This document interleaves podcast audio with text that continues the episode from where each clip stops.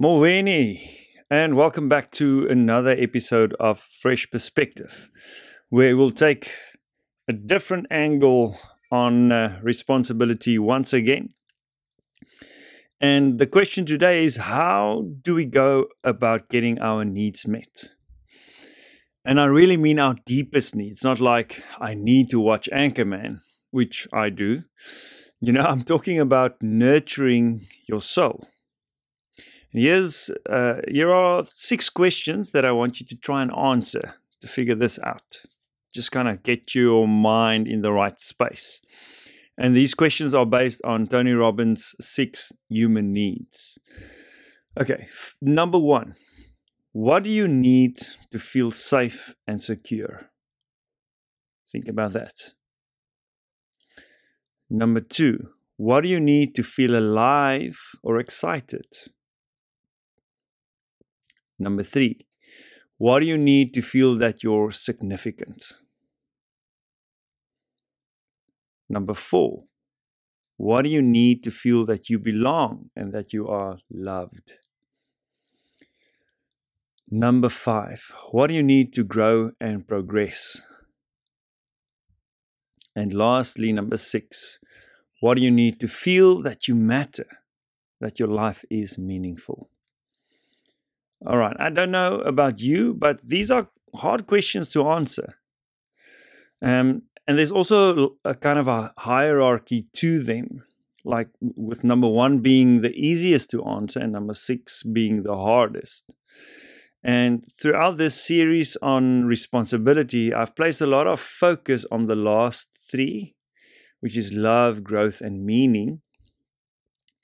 The truth is that if you don't know how to get the first three needs met, it'll be even harder to even um, think about what the last three might be and how you can attend to those needs. So that's what I want to try and tackle today. Uh, the first three needs aren't less important. I mean, we all need certainty, variety, um, or adventure, and we all need to feel significant and special. Uh, we often also, you know, this is this is the one of the hardest parts of getting our needs met. We we often need other people to help us to fulfill these needs, to to attend to them. So if we were able to control others, we could just tell them what to do. Um, but as you've probably discovered, people can be very disobedient when it comes to attending to your needs. Um, they, they, don't always um, do what you say. Weird, eh? So um, when we when we truly understand how to get our needs met, you know, we we we uh, we, we can ask for help, and I get I'll get into that a bit later. But in other words, we we have to understand how how we need our our how we want our needs to be attended to. Here's what I mean. Sorry, I'm struggling a bit to put this into words. So, I mean, what does it physically look like when a specific need is met? Now, what does it look like? literally what needs to happen for your need to be attended to. Um, because even even though we share the same needs, the way we want those needs met can be worlds apart, can be very different. So let's see if we can discover and make some progress with this today. The two basic questions are what do you need and how do you need it? And to find the answer to these questions, we will turn to an area of life that we really don't understand. Many of us don't really understand this area, or we even um, actively avoid it. And I'm talking about conflict. If you've known me for a while, you, you've probably heard me say that conflict is information which means that dealing with conflict is really about extracting the information. And the biggest part of the information hidden within conflict is about you, it's about yourself. And I don't mean like 55%, I mean like 90%. It's about your inner world. Your beliefs, your thoughts, your emotions, and your actions. That's the information that's hidden within conflict. So you need there's there's one piece of equipment that I recommend you get. This is the only piece of equipment I, I think we, we need to to really discover our deepest needs, and that is curiosity. And the reason is simple. A curious person asks questions. A curious person is open to new ideas. A curious person works hard to comprehend and understand complexity. A curious person also connects the dots. So, so basically, what I'm saying is you have to become Sherlock Holmes. That's basically to put it into one phrase that you can understand. Become Sherlock Holmes. That's what you need to do to get your needs met, to truly understand them. All right, so be curious. Now, I want you to think of conflict. If you're Sherlock Holmes, right? I want you to think of conflict as clues left to you by your deepest needs. Whether the conflict is within or, you know, within yourself or with someone else, and that includes God or life. If the conflict is with that, there's also clues there, and it's it's it's about your deepest needs. It's clues left to you by your deepest needs. And um, w- when we when we understand that these are clues, we can investigate. We can try and understand that, and all of the information is within ourselves. So we need to be curious about our deepest needs, our inner world, uh, all the things I've mentioned before. Okay. So let me try and explain how this works. During conflict, we usually feel mad or sad, or sometimes even both. And these emotions that we can see externally are clues of bigger and more complex true emotions internally. So when I look mad on the outside, inside I might feel misunderstood, rejected, unimportant, abandoned, neglected, or humiliated. Those are six different emotions. But on the outside, you'll only see me looking angry, mad. And uh, obviously, this list can go on and on. But the clue on the outside will be anger. And anger is often a way for us to hide our more vulnerable emotions. And in its most extreme form, anger becomes rage. On the other hand, I can look sad on the outside, while inside I feel lonely, or guilty, or disappointed, inferior, powerless, desperate. And sadness in its extreme form becomes hysteria. So being mad or sad is is also something we can blame on the outside world. That's very easy to do. You make me mad or that makes me sad. You see, you're pointing to the outside, to things we, we cannot control. But as soon as you discover the hidden emotion, you can take responsibility. You can say, I feel numb when this and this happens or when that person does that. I feel this. Does so the person doing the thing or the event happening, that's only the start. All of the other stuff is about me interpreting that. Okay, hope that makes sense to you. So that's how you you dive deeper into understanding your needs. Uh, uh sorry, I mean understanding your emotions, which will help you to to discover your deepest needs. So when you feel mad or sad, the first question is what do I truly feel? What's the true emotion, the real emotion that I'm experiencing? And um, if you've ever tried this or you are trying to think about it now, you'll discover it's quite hard to do. It's very hard because our vocabulary for our emotions is very limited. We don't have a lot of words to describe how we feel. But our true emotions becomes the doorway to our deepest needs. So I'm sad or mad, which leads me to my true emotions. My true emotions leads me to my deepest needs. it's not possible to fully understand your deepest needs and how to address them without understanding your true emotions. I hope you heard that one. It's, it's, it's quite powerful. It's not possible to understand your deepest needs, so you won't be able to understand your needs or get them met if you don't know what your true emotions are. So, when you discover your true emotions, you can now ask what need this links to.